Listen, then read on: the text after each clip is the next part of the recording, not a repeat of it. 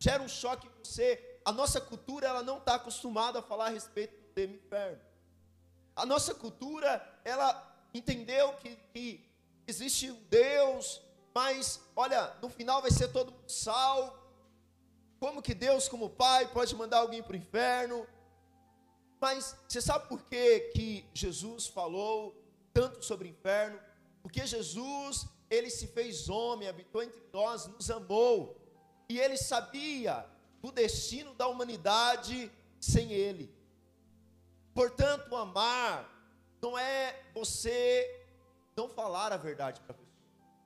Então, às vezes, alguém está no caminho de morte, alguém está no caminho do erro, mas nós falamos: eu amo tanto essa pessoa que eu não vou alertá-lo, eu não vou confrontá-lo, eu não vou alertá-lo a respeito do perigo que ele está vendo, mas isso não é amor. Cristo nos amou tanto que Cristo, muitas vezes, falou: olha, arrepende, crê em mim, porque o inferno é real. Em Mateus 25, 41, ele fala sobre o dia do julgamento, e ele diz assim: Então o rei dirá também aos que estiverem à sua esquerda: Apartai-vos de mim, malditos, para o fogo eterno, preparado para o diabo e seus anjos. O inferno é um lugar real. O inferno é um lugar criado por Deus. Nós temos aquela imagem errada de que de Satanás sentado no trono do inferno, castigando as pessoas, mas isso é um mito. O inferno foi criado por Deus para castigar a Satanás e seus anjos. Mas quando a criação de Deus, ela desobedeceu, quando a criação de Deus se rebelou contra ele, esse lugar também foi destinado aos homens. Pastor, mas Deus não é amor? Deus é amor mas Deus também é perfeito juiz. Portanto, o inferno não é um lugar que torna ninguém melhor. O inferno não é uma punição é, que é corretiva. Por exemplo, no nosso país, pelo menos na teoria, o nosso sistema prisional era, não era para punição. Você sabia disso? Nosso sistema prisional, pela lei, ele é para correção. Teoricamente, a pessoa comete um crime, ele iria preso e lá ele passaria por uma reeducação para voltar para a sociedade melhor. Nós sabemos que não é isso que acontece. O cara entra, ele entra como é, traficante de droga, ele sai com pós-graduação em crime organizado e outras coisas. Mas o inferno não. O inferno é um lugar de punição. Punição para quem? Punição para todo aquele que não tem Cristo. Punição para todo aquele que não tem o seu nome escrito no livro da vida. Existem algumas heresias, existem alguns ensinos errados a respeito do inferno. O primeiro heresia que existe é o purgatório. O purgatório é a ideia de que os seres humanos morrem sem Cristo, eles passam uma, um período de de férias lá no inferno, e aí depois de sofrer muito, eles se tornam melhor e vai para o céu. Isso é uma heresia. Hoje nem a própria igreja católica tem mais essa doutrina nos seus ensinos. Uma outra heresia de duas seitas que, que nós temos. Uma delas, alguns chamam de igreja evangélica, é que é o sono da alma. O que, que seria o sono da alma? E quando alguém morre, ele perde a consciência, então ele estaria no inferno agora, mas ele estaria dormindo. Então ele não tem consciência das coisas, e quem está no céu também não tem consciência das coisas. Isso não é verdade. O texto aqui diz que isso não é verdade. Uma outra heresia, muito falada, é o aniquilismo. O que, que é o aniquilismo? De que quando alguém vai para o inferno, ele é destruído, ele deixa de existir. Então, esse ensino está muito por aí. Agora, um ensino que está na moda, no meio das igrejas, e muitos pastores famosos na internet, é o universalismo. O que, que é o universalismo diz? O universalismo diz que, no final das contas, todo mundo vai ser salvo. No final das contas, como Jesus morreu por todos, Deus vai liberar todos. É a mesma coisa de eu ter num tribunal, Deus é bom, amém? Mas Deus também é juiz correto, sim ou não? Aí você chega no tribunal, tem lá o assassino, o estuprador, tem lá o, o, o, o ladrão, tem todo mundo, e aí o juiz diz assim: Olha, você foi injustiçado pela sociedade, eu vou te deixar passar, vai embora. Esse juiz seria justo? Não. Deus é bom, mas Deus é justo juiz, e toda a humanidade pecou. Agora, como que eu sou livre do inferno?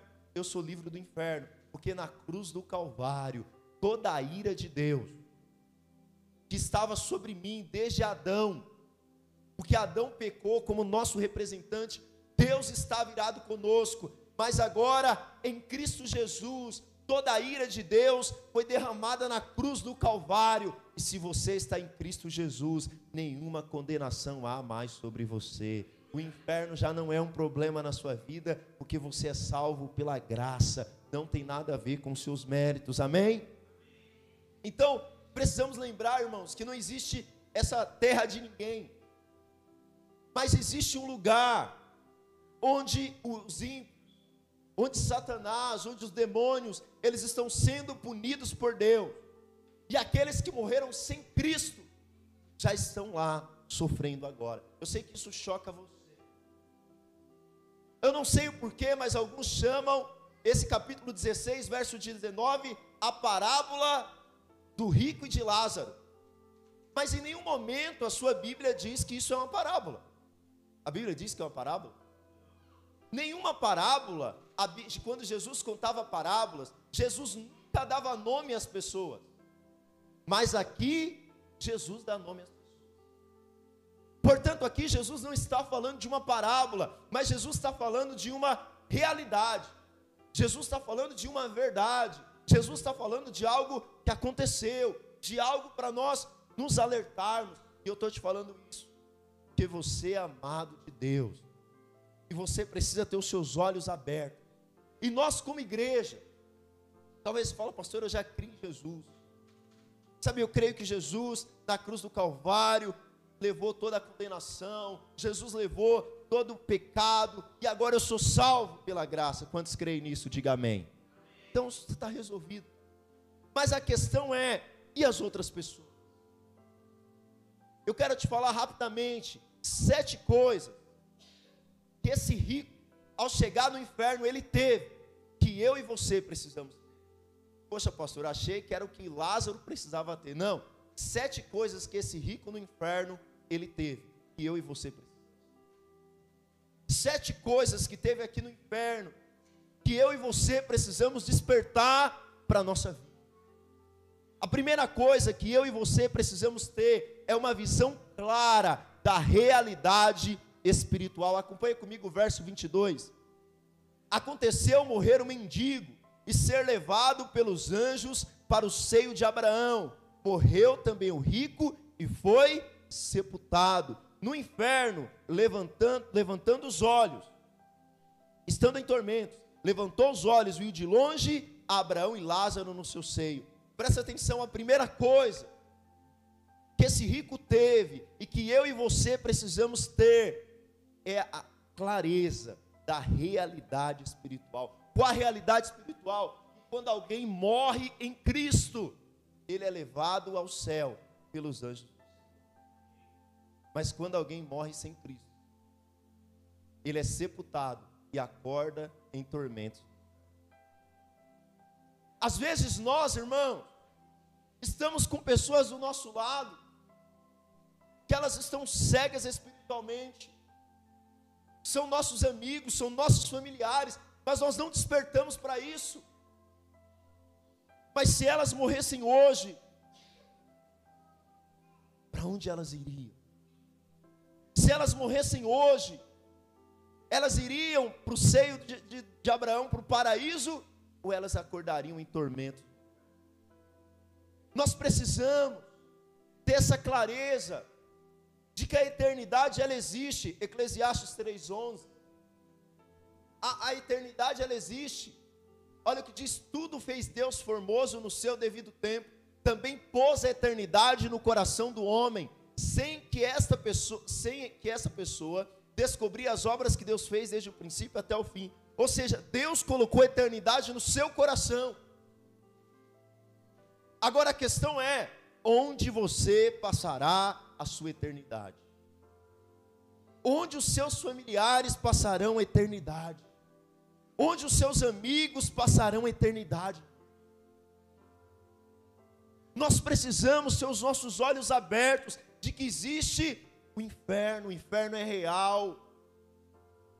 Nós queremos passar a eternidade com os nossos familiares na Nova Jerusalém, amém? Mas tem muitas pessoas hoje está com você na tua casa, no teu trabalho, se morresse estariam. Sabe se você também ainda não tomou uma decisão pessoal por Jesus, tenha clareza da realidade espiritual. Tenha clareza da realidade das coisas espirituais. Esse rico, ele teve clareza. Esse rico, ele entendeu. Qual o problema? Ele entendeu? Entendeu tarde. Quando ele acordou, já era tarde. Quando ele acordou, já não tinha mais. Mas graças a Deus que um dia você Alguém estava pregando e você entendeu a realidade do inferno, e você entendeu a realidade do céu, você creu em Jesus como teu Senhor e Salvador, mas os teus parentes também precisam disso. Diga amém. Segunda coisa, é que no inferno, aquele rico, ele levantou súplica e clamores. Olha o que diz o verso 24. Então, clamando, disse: O que, que ele fez, irmãos? que, que ele fez? Clamor. Então, clamando, disse: Pai Abraão, tem misericórdia de mim. E manda a Lázaro que molhe em água a ponta do dedo e refresque a língua, porque estou atormentado nessa chama. Irmãos, a gente sempre acha que no inferno há palavras de blasfêmia, há palavras contra Deus, mas eu vejo aqui nesse texto que no inferno, aqueles que estão atormentados, eles estão clamando e suplicando. O que é mais confrontador, irmãos, para nós, é que às vezes no inferno há clamor, e quando nós vamos orar pelos nossos parentes, não há clamor. Qual foi a última vez que eu e você choramos pelos perdidos? Qual foi a última vez que nós falamos, vamos levantar uma oração pelos nossos, pelos da nossa família. E nós, ele não está dizendo que ele ficou lá, Senhor, misericórdia. Ele clamou. Agora, qual foi a última vez que, quando nós estávamos orando pela salvação dos nossos parentes, saiu lágrimas dos nossos olhos, irmão? Qual foi a última vez que nós choramos por aquela pessoa que hoje, se morresse sem Jesus, estaria condenado? Nós não podemos ter no nosso culto miadinhos de gato, enquanto o inferno está clamando. Sabe qual a diferença? O clamor que há no inferno não é atendido, mas os ouvidos do Senhor está atento ao seu clamor. E quando você levanta a sua voz e você diz: eu e a minha casa serviremos ao Senhor. Eu e a minha casa seremos alcançados pelo Senhor. O seu clamor chega aos céus e a sua família é salva. Por isso, durante o louvor, durante a adoração, durante o culto, nós deveríamos clamar, chorar, dizendo: Deus, olha para a situação da minha família, olha para a situação dos meus vizinhos, Olha para a situação, Pai, das pessoas da minha rua. Senhor, tem misericórdia deles. Paulo diz que sofria, irmãos, dores de parto pelos Gálatas. Filhinhos, por quem de novo sofre dores de parto? Nós homens não sabemos o que é isso. Esses dias tive uma cólica intestinal, eu já estava chorando já. Mas sabe, dores de. Dizer, Deus, essa pessoa que eu estou orando para ir para o encontro, essa pessoa que eu estou orando para ir para a célula, eu vou clamar pela vida dele, eu vou chorar pela vida dele. Irmãos, eu, eu fico indignado sabendo que no inferno tem clamor e eu não tenho clamado. Mas quantos aqui querem clamar pela vida da sua família? Diga amém. Terceira coisa é que esse rico, depois de ter uma visão clara, depois de suplicar e clamar, ele, ele teve consciência da sua condição espiritual. Olha o que diz o verso 24. Ele diz assim: Então clamando, disse: Abraão, tem misericórdia de mim, e manda que Lázaro que molhe em água a ponta do dedo e me refresque a língua, porque estou atormentado nessa chama. Irmão, sabe o que ele queria? Que Lázaro colocasse o dedinho na água e colocasse na língua dele.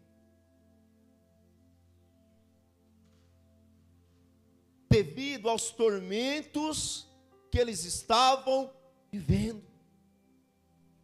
Mas quantas pessoas hoje, dentro da igreja, fora da igreja, eles não entenderam a condição deles.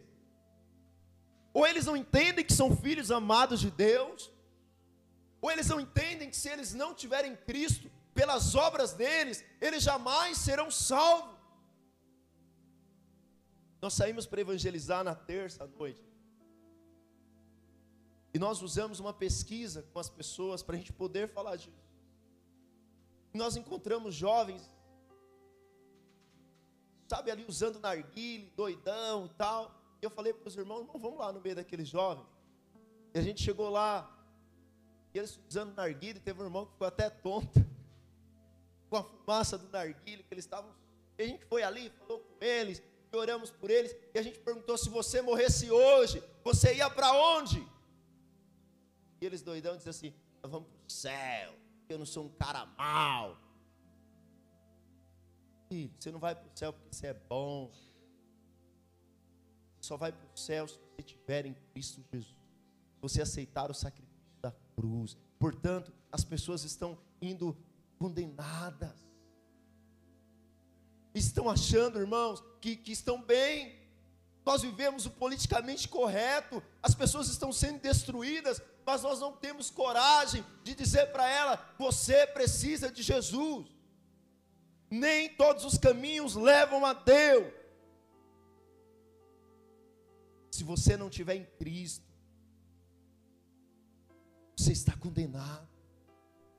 Irmãos, nós precisamos ter uma clara percepção da futilidade de todas as coisas diante do peso da eternidade. Esse homem estava no inferno não é porque ele era rico, não. Ele estava no inferno porque ele não escolheu a Cristo. Diz que eles não ouviam nem a Moisés e nem os profetas. É por isso que eles estavam lá, porque eles não tinham entendido a respeito do Messias, irmão. Sabe, é muito bom você viver a sua carreira profissional, você querer uma faculdade, faça faculdade, eu fiz uma, estou fazendo outra agora. É muito legal você ter um carro, casar, ter filho. É melhor você beber água mineral do que torneiral. Melhor ter casa própria do que morar de aluguel. Mas irmãos, a vida, a eternidade é muito mais que isso. Isso, isso é passageiro. Você não pode viver a sua vida em função disso. O apóstolo Paulo diz que se a nossa expectativa em Cristo está nessa vida, em si mesmada, nós somos os mais miseráveis de todos os homens. Nós precisamos despertar, irmãos, para a nossa condição espiritual e para a condição espiritual das pessoas. Eu quero te levar a pensar o seguinte. E o que eu estou pensando aqui agora, qual a condição da tua família diante qual a condição das pessoas da tua rua diante de Deus? Qual a condição do teu vizinho? Se essas pessoas morressem hoje, com a vida que elas têm levado, qual seria o destino eterno delas? Que o Senhor possa nos despertar para isso, amém? Quarta coisa, ali ele teve consciência de que há separação. Olha o que diz Verso 26. E além de tudo, ele queria né, que Lázaro fosse até o inferno. Aqui, Abraão mostra no 25 que lembra-te que você recebeu bem, Lázaro recebeu mal, porém agora está, é, é, consolado e tormento. Além do mais, 26, está posto um grande abismo entre nós e vós, de sorte que os que querem passar daqui para vós outros nem podem, nem os de lá passar para nós. Aqui ele mostra que havia uma separação. Lá em Gênesis capítulo 1, verso 3, esse é um princípio de interpretação da Bíblia, que é sempre o princípio quando a Bíblia menciona a primeira coisa, primeira vez uma coisa. E verso 3 diz assim: acompanha comigo. Disse Deus: haja luz, e houve, e viu Deus que a luz era boa, e fez separação entre luz e as trevas. Desde o princípio, há separação entre luz e trevas. No Novo Testamento, Deus separa alma do espírito, separa o que é da carne daquilo que é espiritual, o santo do profano, o filho de Deus do filho da ira, a salvação da condenação. Às vezes, e eu quero te mostrar a diferença entre eu ser separado e eu ser isolado. Porque o que é separação? Nós estamos jogando futebol, nós estamos trabalhando juntos, e diante das pessoas, parece que não há separação nenhuma. Parece que nós somos todos iguais, mas se você creu em Jesus, há uma separação entre luz e trevas. Não pense você, se você não crer em Jesus, nós vamos estar todo mundo na Nova Jerusalém, todo mundo salvo, ó que beleza. Vai haver separação. É diferente de isolamento. O que é isolamento? Quando você se converte, você vem para Jesus, você estava acostumado com as pessoas que não era da igreja. As pessoas que você ia para balada, as pessoas que você estava junto. Então foi a época que você mais trouxe gente para Jesus, sim ou não? Aí depois você vem para a igreja, agora você só lidar com a crentolândia. Agora é só a crentolândia. Por isso, pastor, nós não temos culto todo dia? Irmão, se você tem culto todo dia aqui, que dia você está lidando com as pessoas que não creem você precisa ter contato com gente que não é cristão ainda. Mas você tem que entender o seguinte: você está lá no futebol jogando, e aí você está lá, você faz o gol, se abraça com seu amigo, é amigo do seu coração, que legal. Mas se seu amigo morrer hoje e você morrer também, vocês dois não irão. Agora, que amigo nós seríamos? Se nós estamos lá no futebol, estamos juntos, você é meu camarada, eu nunca falei Nunca falei da realidade do inferno para ele. Nunca falei para ele que se ele morrer hoje sem Cristo, ele está condenado. Eu seria um bom amigo, irmão? Sim ou não? Mas às vezes nós achamos que para agradar as pessoas,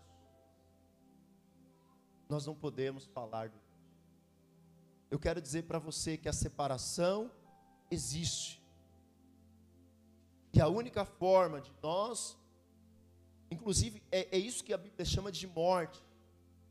Morte para Deus não é aniquilamento, não é acabar. Morte para Deus é separação, está separado de Deus.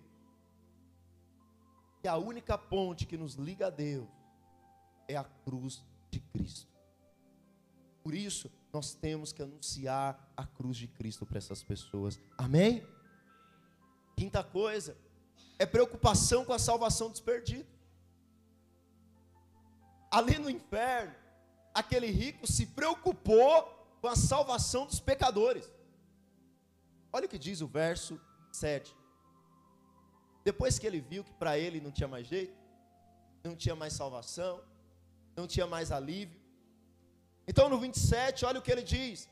Então replicou: Pai, eu te imploro que o, me, que o mandes à minha casa? Irmão, olha o verso 28. Porque eu tenho cinco irmãos, para que lhe dê testemunho, a fim de que não, não vierem, não virem também para este lugar. Irmãos, ele estava preocupado com a salvação dos irmãos dele. Ele estava preocupado com a salvação dos irmãos que viviam a mesma vida que ele. Ele estava preocupado que Deus enviar, que Abraão enviasse alguém, que Deus enviasse alguém para anunciar o evangelho dos seus parentes, para que seus parentes não fossem condenados, irmão. Este homem está no inferno, preocupado com, que, com os que ficaram aqui pois está sofrendo em chamas, está preocupado com seus familiares, com seus amigos, que também está caminhando para a perdição. Irmãos, é incrível que no inferno possa haver mais preocupação, mais encargo pela salvação, muitas vezes do que na igreja. Irmãos, nós não estamos aqui para as pessoas mudarem de religião. Nós não estamos aqui apenas para encher igreja. Nós não estamos aqui para pregar moralismo. Nós estamos aqui preocupados com uma coisa. Nós entendemos a realidade do inferno e a realidade do céu. Nós não podemos, irmãos, aceitar que os nossos queridos, que os nossos familiares vão para Nós precisamos nos levantar e dizer: Eu vou falar do amor de Jesus para ele. Eu vou pregar o evangelho para ele.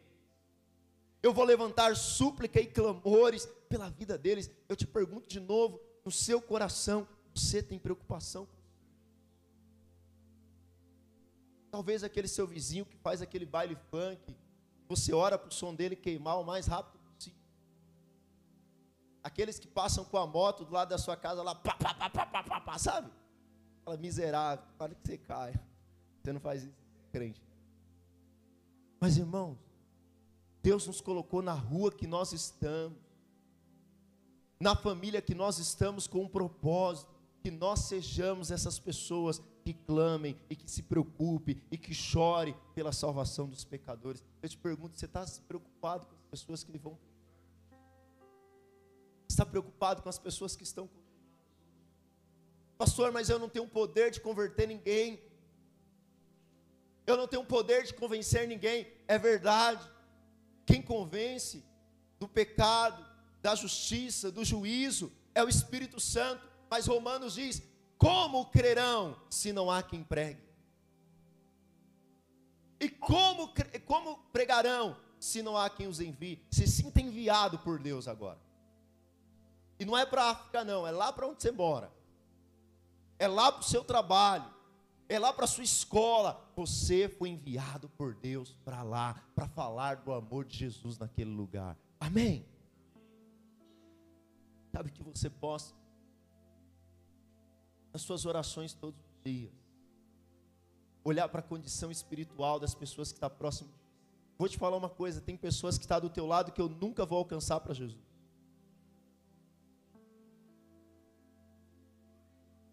Tem pessoas que estão tá com você no seu trabalho que eu nunca vou alcançar. Tem pessoas que estão tá do meu lado que você nunca vai alcançar. Tem um pastor que ele é presidente da Cruzada Estudantil. Ele disse o seguinte: se Deus te deu a oportunidade de ficar mais de dois minutos conversando com a pessoa, é bem provável que Deus quer que eu sabe que nós possamos ter essa preocupação com os perdidos. Amém, irmãos? Sexta coisa, um espírito missionário. No verso 27 diz que ele pede que envie alguém.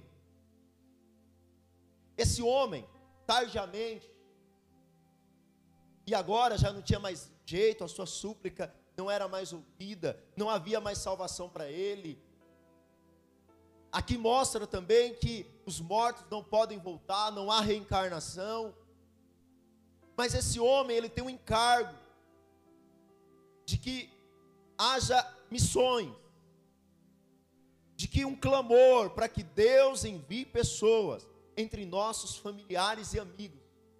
Quantos aqui tem parentes em outro estado? Talvez você não vá alcançar esses parentes, mas você já orou para Deus levantar alguém, enviar um missionário. O missionário é alguém ali cristão perto para falar do amor de Jesus para ele. Você já orou por eles, dizendo: Deus, da onde eles estão, envia alguém para falar do teu amor. Lá em Atos 16, 6. Atos capítulo 16, verso 6, Paulo está pregando o evangelho. E Paulo está cumprindo a ordem de Jesus. Ide por todo mundo, pregai o evangelho a toda criatura. E olha o que acontece. E percorrendo a região frígia, Gálata, tendo sido impedido pelo Espírito Santo de pregar a palavra na Ásia. Paulo estava pregando o evangelho. Espírito, ele queria ir para a Ásia pregar. O Espírito Santo falou: Não, você não vai pregar aí. Eu acho isso maravilhoso. Mas é para pregar em todo mundo, não estou entendendo. É, mas agora você não vai pregar na Ásia. Aí o próximo verso, olha o que diz 7. Defrontando Mícia, estava, tentava ir para a Bitínia, mas o Espírito de Jesus não o. Paulo também não é para você pregar aí. Imagina Paulo, Deus, mas lá tem gente que ainda não crê. Eu sei, mas não é o momento de você pregar lá ainda. Mas aí nós descobrimos o porquê não era para Paulo estar ali. Onde era para Paulo estar? E tendo ah, noite, e tendo contornado Mícia, desceram a Troade. 9. À noite, sobreveio a Paulo uma visão, na qual um varão, um homem, estava em pé e lhe rogava, dizendo: Passa a Macedônia e ajuda-nos. Espera aí, por que, que não é para você ir para Mícia? Por que, que não é para você ir para Bitínia? Porque tem alguém na Macedônia dizendo: Deus envia um missionário entre nós. Deus mostrou a visão de alguém que estava clamando. E aí no verso 10, olha o que acontece. Assim que teve a visão, opa, imediatamente procuramos partir para aquele destino, concluindo que Deus nos havia chamado para lhe anunciar o. Sabe por que, que Paulo foi pregar na Macedônia? Que alguém clamou para que missionários. Você só está aqui hoje porque alguém clamou para que pessoas falassem. Eu não sei onde você tem parentes, mas hoje você pode levantar um clamor. De novo, clamor nós vemos. Para que pessoas sejam e por último, esse rico, infelizmente, tardiamente, quando não havia mais salvação para ele, ele teve entendimento do caminho da salvação.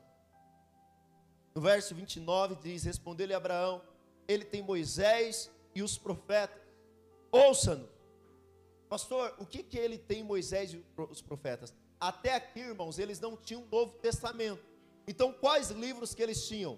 Gênesis, Êxodo, Números, Levíticos e Deuteronômio. Quando Jesus fala, quando Abraão disse ele tem Moisés e os profetas, Abraão, quando fala Moisés, ele tem os cinco primeiros livros da Bíblia. Quando fala ele tem os profetas, o que ele está dizendo é, eles têm de Josué até Malaquias, que eles ouçam-nos a palavra. Agora, hoje, quem que eles têm? Eles têm o Antigo Testamento e tem o Novo, mas como virão se não há quem? Portanto, não vai ter reencarnação, não vai ressuscitar alguém para falar do evangelho para o teu parente. A Bíblia diz que os anjos desejam pregar o evangelho, mas esse privilégio foi dado a nós, então só tem um jeito de seus parentes se converterem. Se você abrir a sua boca e você pregar. Se eles estão longe, utilize as redes sociais para enviar uma palavra para orar por eles.